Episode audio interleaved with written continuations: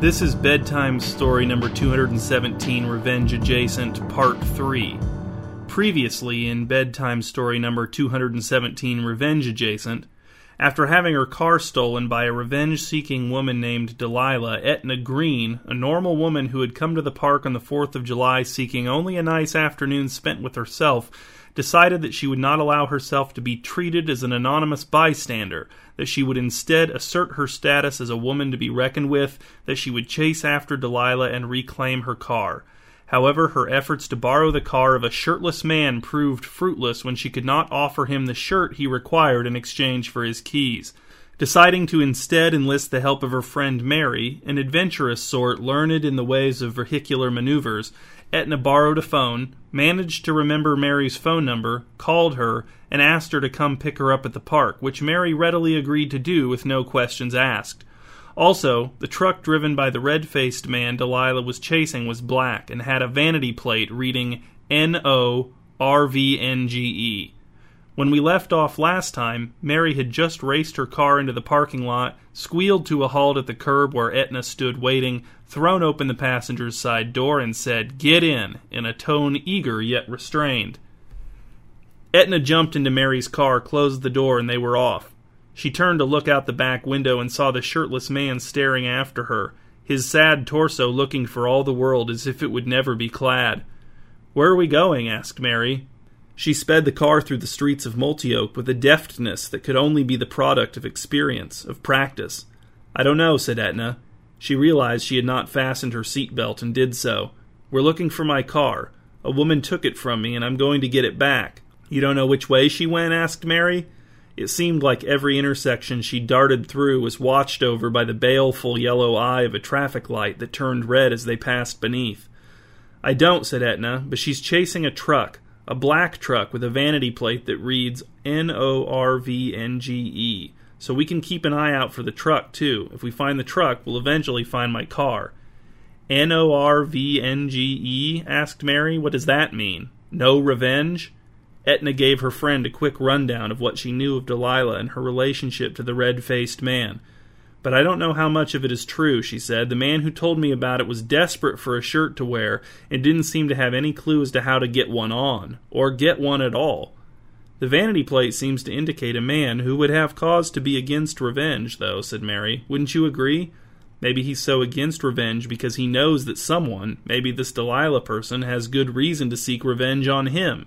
She accompanied this insightful commentary with a spectacular display of fast, precise driving. You make an interesting point, said Etna. So the shirtless man's story must be true regardless of his inability to wear a shirt.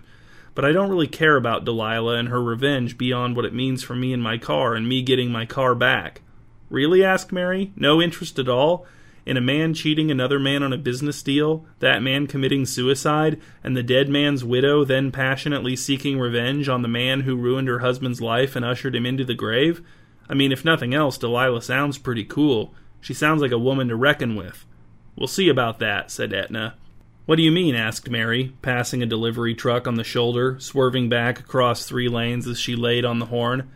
I mean that I'm a woman to reckon with, too, said Etna, and Delilah's going to learn that as soon as we find her. What are you going to do to her? asked Mary. Confront her, said Etna, make her give my car back. Didn't she easily overpower you last time? asked Mary. But I wasn't ready for her, said Etna. She took me by surprise. This time I'll be taking her by surprise. She'll never expect me to reappear. She thought I was just going to fade into the background to never be heard from again. How wrong she was! Do you realize how surprised she's going to be, Mary, when she realizes how completely she misjudged me? We're near the edge of town, said Mary. Should I turn around, or should we go out into the country?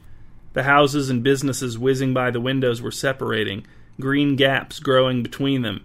Ahead there would soon be forests and fields of thigh high corn surpassing folkloric standards for the day that it was, Independence Day. Keep going, said Etna. She had never relied on her instinct like this before, but what else did she have? The unpainted county roads were rougher than those inside the city limits, but far less congested, and Mary was able to push her car to greater speeds, veering around pokey farmers and Dalset residents taking the scenic route home from lunch excursions to Multioke, sipping from to go cups and observing as Etna had the corn height relative to the date, that being July 4th. Sometimes Etna would say something like, Take the next left, or Let's take the next right, or Keep going.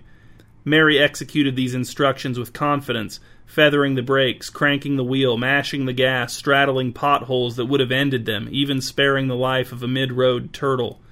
But Etna wondered if they were racing toward her payoff or away from it. Were they kicking up all this dust in the margins? Was all this engine revving even distinctly audible to anyone else, or was it just part of the ambiance, part of the room tone of life, drowned out by the score? What were the odds that Delilah's final showdown with the red faced man would occur out here in the boonies with no one to witness the righteousness of her rage, the cruel weight of her retribution? There, shouted Mary, did you see it? Yes, said Etna, I think so. What was it? Black tire marks leading off the road into a swath of knocked down corn, said Mary, and the black cab of a truck poking up above the stalks. Exactly, said Etna. Even though she hadn't actually seen it, her instinct had guided them to the spot where Mary could see it, so it was only fitting that she share the credit.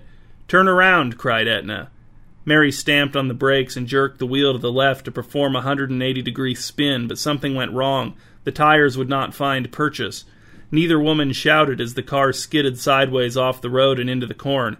Mary attempted to undo the error by yanking the wheel in the opposite direction and punching the accelerator, but she overcorrected and sent them barreling deeper into the corn.